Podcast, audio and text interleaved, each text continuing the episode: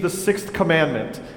And I know when we engage the sixth commandment, this is one of those extremely delicate topics for a number of reasons. Number one, this is a delicate topic, especially so here at Grace, because I understand we have a mixed crowd here, meaning we have some children in this room this morning. So, one of my promises to you today, in the midst of having children in this room, is I am going to do my best to use language that is ambiguous enough to be sensitive to our children who are here, but is also understandable to those who need to hear this message. Under, okay? So I am going to try to be ambiguous. I'm being sensitive to having children in this room. The second reason that this is delicate is because of the culture we live in today. And the culture we live in today, especially as it deals with the sixth commandment, is a highly charged culture. But what I'm going to promise you today, in the midst of that, is I'm going to speak the truth, but I'm going to speak the truth in love. Because that's exactly what Jesus did, and we're going to see that. That we're not going to shy away from what we believe, and we're going to stand on the truth. But we're going to stand on that truth in a way that shows compassion and grace and mercy. And we will not hit everything, and we will not hit everything in depth. But if there are questions you have that after you come out of this message, you go, you know, I would really would like to know more about this, don't hesitate to reach out because there are a lot of things that go with this commandment. And the third thing is this that I am sensitive to the nature of this commandment in this way. Jesus in the Gospels and God, when He gave the Ten Commandments to Moses, did not ask people to pull out a highlighter and highlight the sixth commandment.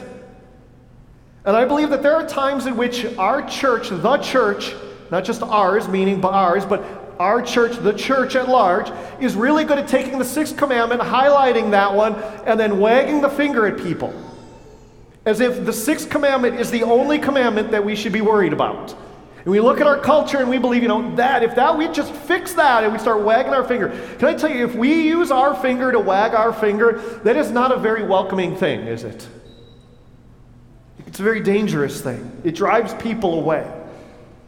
Jesus didn't do this, even when dealing with the sixth commandment. And one of the things we need to understand today, before we would ever point out how others deal with this sin, is we need to remember Jesus' word that said, before you look at the speck in somebody else's eye, deal with the plank in your own eye. And so as we go through this, please do not think, yeah, absolutely. If they if people would just if if my coworker, if the, my neighbor, or if the people, this world would just don't don't do that. Look at yourself first.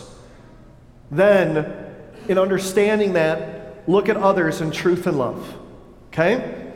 So we're going to look at what is God's picture for marriage and healthy relationships in this world today. And we're going to use three themes. Number one is appetite. Number two is glue. And number three is ownership. At the end of this, you'll come to understand what those three mean. We see this commandment first in Exodus chapter 20, verse 14. As uh, God is speaking the Ten Commandments to Moses and, and giving him the tablets, he gives this commandment You shall not commit adultery. Now, this used to be pretty clear.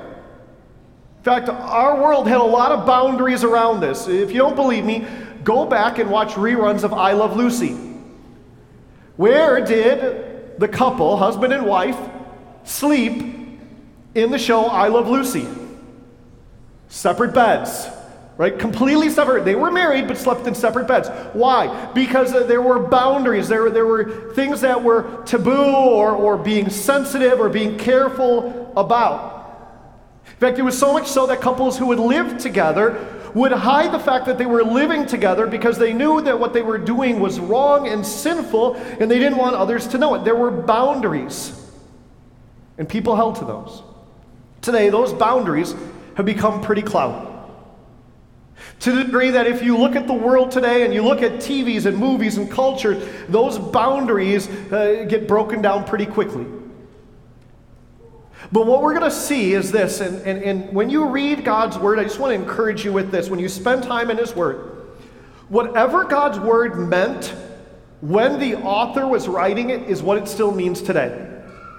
Jesus says, I am the same yesterday, today, and forever. My word doesn't change, and the meaning behind the words in my word doesn't change. So if it meant it at the time of Moses, then it also means the same thing today. God's word is God's word forever. So that's what we're going to look at is what does that mean? And we're going to look at what Paul says and what Jesus says. 1 Corinthians chapter 6. Paul says this. All things are lawful for me, but not all things are helpful. All things are lawful for me, but I will not be dominated by anything. Food is meant for the stomach, and the stomach for food, and God will destroy both one and the other. The body is not meant for sexual immorality, but for the Lord, and the Lord for the body. And God raised the Lord and will also raise us up by his power. So, in the midst of this, uh, Paul is speaking a little bit about appetites. And the question is what runs you? Do your appetites run you? Or do you run your appetites? My wife and I, when we are ever in Brookfield, uh, we always love to stop by Portillo's. How many of you love Portillo's in here? You love Portillo's? If you've never gone to Portillo's, you need to go to Portillo's. Not just because it's a taste of Chicago, but it's really good food too. So, so I love Portillo's. When we go there, we always order the same thing because it's just how I am. I really never change that way. And so I always get an Italian beef sandwich with mozzarella cheese on. My wife gets the Italian beef with mozzarella cheese, and then she ruins it by putting hot peppers on it. And uh, so, so we get our sandwiches, and then we get our sodas, and we get one large fry. And I think that's probably our problem is we get one large fry. Because when we get the bag, and then Delina hands me the large fry, and I put the large fry uh, between my legs as I'm driving so I can drive and eat at the same time. And, and, but she tells me, always says the same thing don't eat them all. Yeah, that doesn't work. I love Portillo's french fries. Those are so good. So at some point, usually it's when my finger hits the bottom of the french fry box and I realize there's four french fries left, I go, Here, I didn't eat them all. And I hand them to her, and she goes, You might as well have, right? I just, I just can't help it. I just can't help it. I love those french fries. I just can't help letting my appetite run me instead of having me run my appetite. That's what Paul would say. Are you running your appetites? Or are you allowing your appetites, what you want, what you like, what you desire, to run you. I just can't help it. I can't control myself. And God reminds us that our appetites are not always good because we're sinners and we choose the wrong thing. It's like with your children. If you would give your children the option to have whatever they wanted for breakfast, lunch, and dinner, many of them would pick chocolate cake. Right? Like, I just want chocolate cake for three meals a day. That's good. Or pick your favorite dessert, candy. And you, as a parent, know that is not good for you. Maybe that works for a day, but pretty soon the sugar high and then the sugar low, and, and it's just not good for your health. Like, so your appetite cannot run you. I need to help you understand what's a good appetite. This is what God is saying. We cannot allow our appetites to run us in reference to the sixth commandment.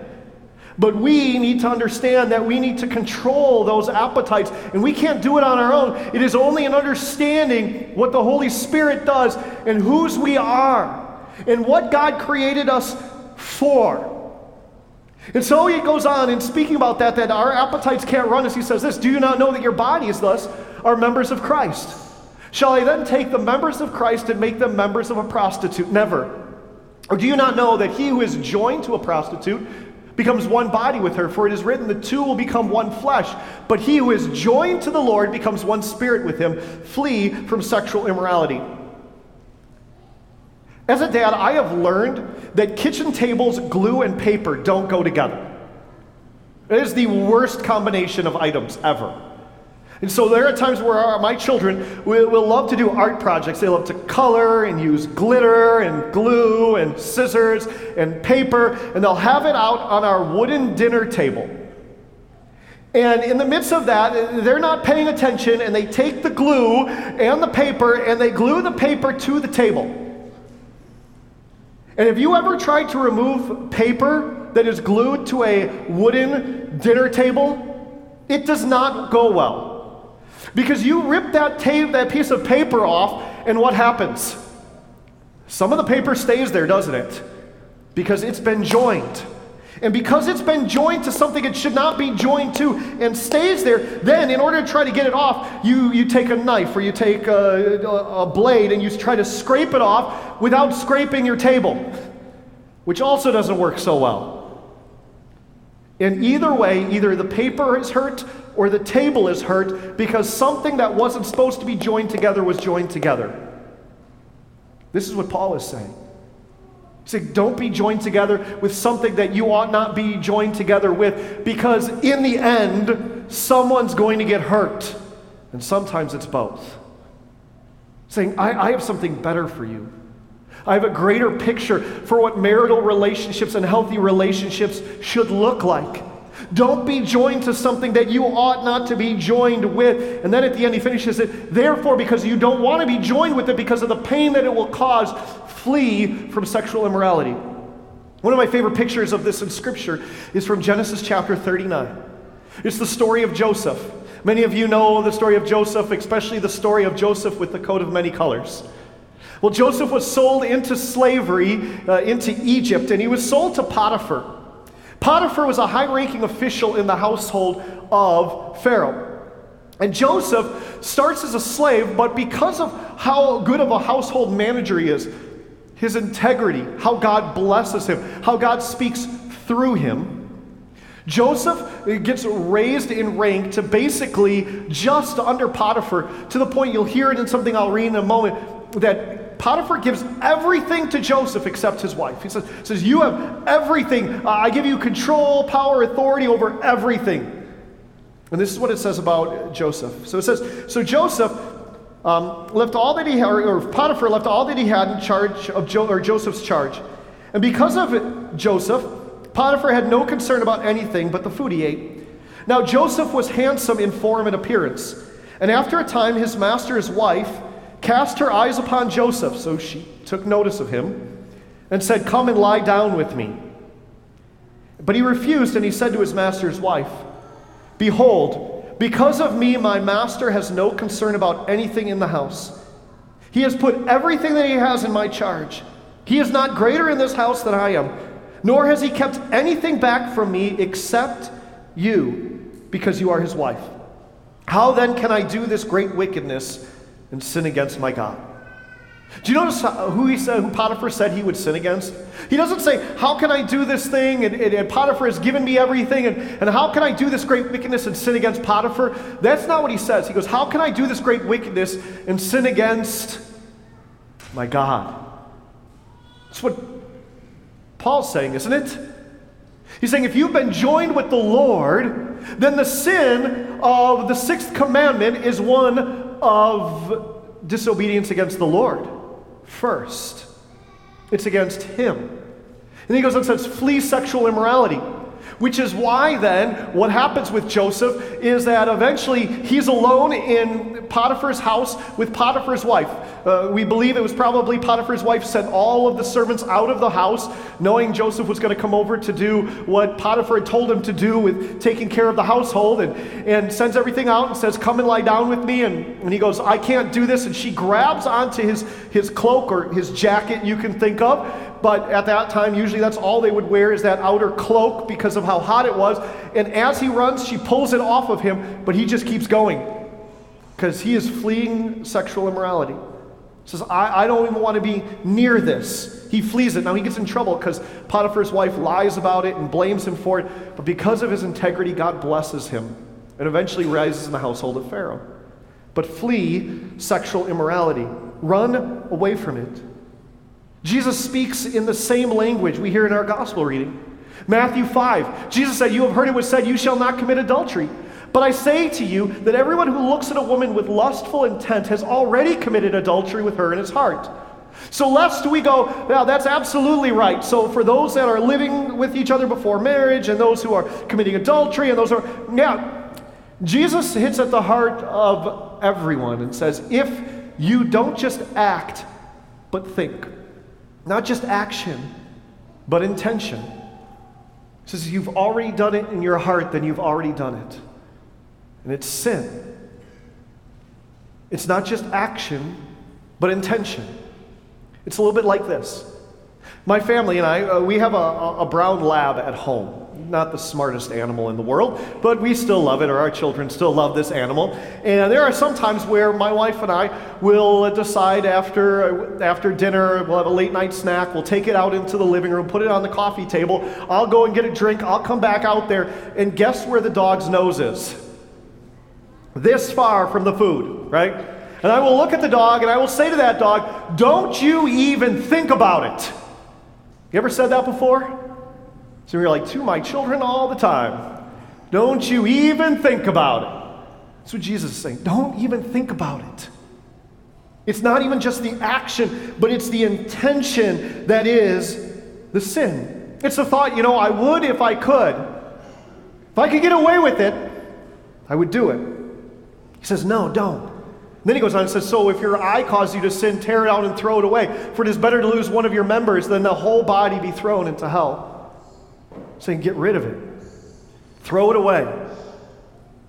Saying, if you struggle with viewing images on your computer or your iPad or your cell phone, and you're tempted to continually pull up websites that you shouldn't pulling up, then turn it off.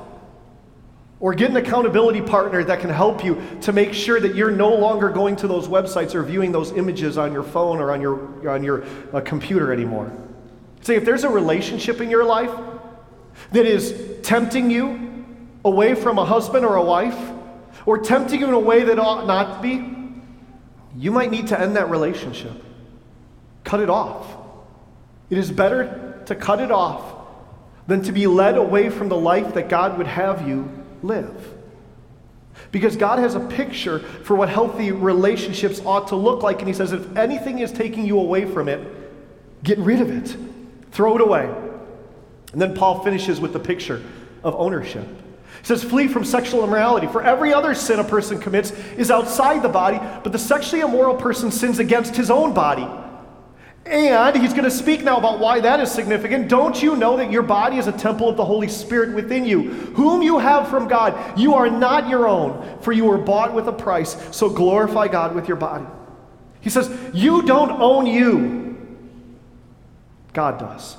He made you, He created you, and He bought you. He purchased you with His very own blood. He suffered and died for you. And in this world today, we many times think, well, I can just do whatever I want. I can live however I want. It's my body. I can do with my body what I want. Paul reminds us it is not your body, and you don't get a choice with it because your body is a temple of the Holy Spirit. And can you join that which is to be holy, a temple of the Holy Spirit, with things that are unholy? Absolutely not. Because God does not want holiness and unholiness to be joined together. Or think of it this way How should I use my body if I realize that the Holy Spirit dwells within me? How should I live? What should I look at on the internet? How should I treat the men and women that are around me in my life? How should I live according to the sixth commandment if my body is a temple of the Holy Spirit? But I love how he ends. He ends with the gospel, doesn't he? He says, Because you were bought with a price. Because here's a truth that I know as well, and you do too that none of us can keep this commandment. None of us. We do a really good job wagging our fingers at others in the, the, view of these great sins that we think of in other people's lives. But the truth is, is that we should really be pointing the finger at ourselves first because none of us can keep this commandment well. And Jesus reminds all of us, Paul reminds all of us, you were bought with a price. Jesus suffered and died so that even when you break this commandment, you might know that He has redeemed you and He has loved you and He has paid the price for your sin.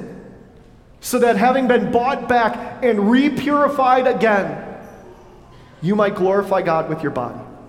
See the picture Jesus paints for us in Scripture, because some people will say, well, well, okay, Paul talks about this, the Old Testament talks about it. I don't know that Jesus really talks about this. Jesus does talk about this, Matthew chapter 19. In Matthew chapter 19, in speaking about divorce, Jesus responds and says, Yes, uh, Moses said you can give someone a certificate of divorce and be divorced, but that's not the way it always was, because from the very beginning, God created them male and female, and then he, he joined together male and female, husband and wife, so that the two might become one. Jesus is very clear about that. Husband, wife, male, female. That's the picture of marriage from Jesus. It's the boundary, it's God's picture for a marital relationship. And anything inside of that boundary honors God, glorifies God with our body.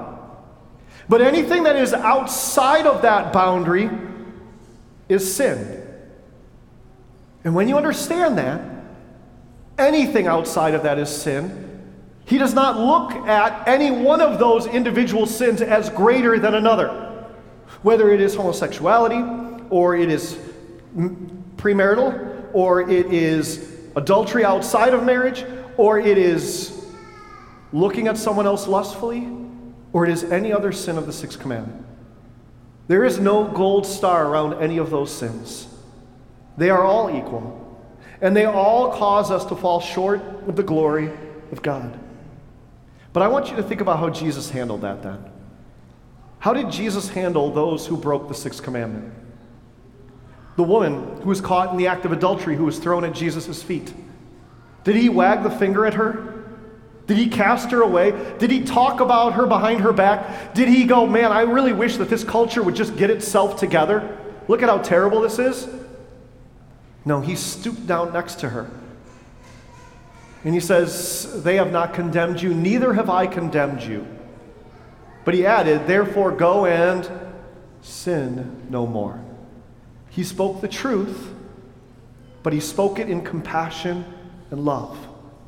Or the woman at well, who comes there and he goes, Yes, I know that, that uh, you don't just have one husband, you've had many husbands, and the person you're with now isn't even your husband. And she goes and she tells everybody about Jesus. Why? Because did he wag the finger at her? Did he push her away? Did he start talking about her? Did he demean her? No. He spoke truth, but he spoke truth in love. Why? Because this is the amazing grace of a God who loves us so much that he would pay the price for us. You see, you are not your own. God has bought you. He has purchased you. No matter how far you have fallen short of the glory of God, He bought you with a price so that you might glorify God with your body, so that we might not give in to the appetites of this world, so that we might not be glued together with unholiness but we might know the freedom that comes with knowing that we are loved and owned, purchased and bought back by a Savior who has given his very life for you and for me. However, you struggle, not others, but however you struggle with this commandment, you were bought with a price. Glorify God with your body. In Jesus' name, amen. Let's pray. Heavenly Father, it is easy in the midst of this commandment to look at the world around us and where it's at. And yet, when you spoke words of truth, they were words that we needed to hear, not just others. They were words that were directed so that we might look at our own sin and brokenness, so that we might know that we need a Savior who would buy us with the price of his very life. So thank you for giving your life for us.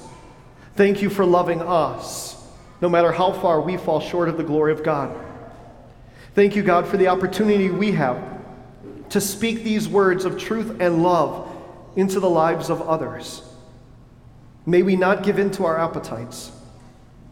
Help us not to be glued together with things that we ought not to be stuck to, but help us to glorify you with our bodies, knowing that you purchased us with a price. In Jesus' name, amen. The Lord bless you and keep you. The Lord make his face shine upon you and be gracious to you. The Lord lift up his countenance upon you and give to you his everlasting peace. Amen.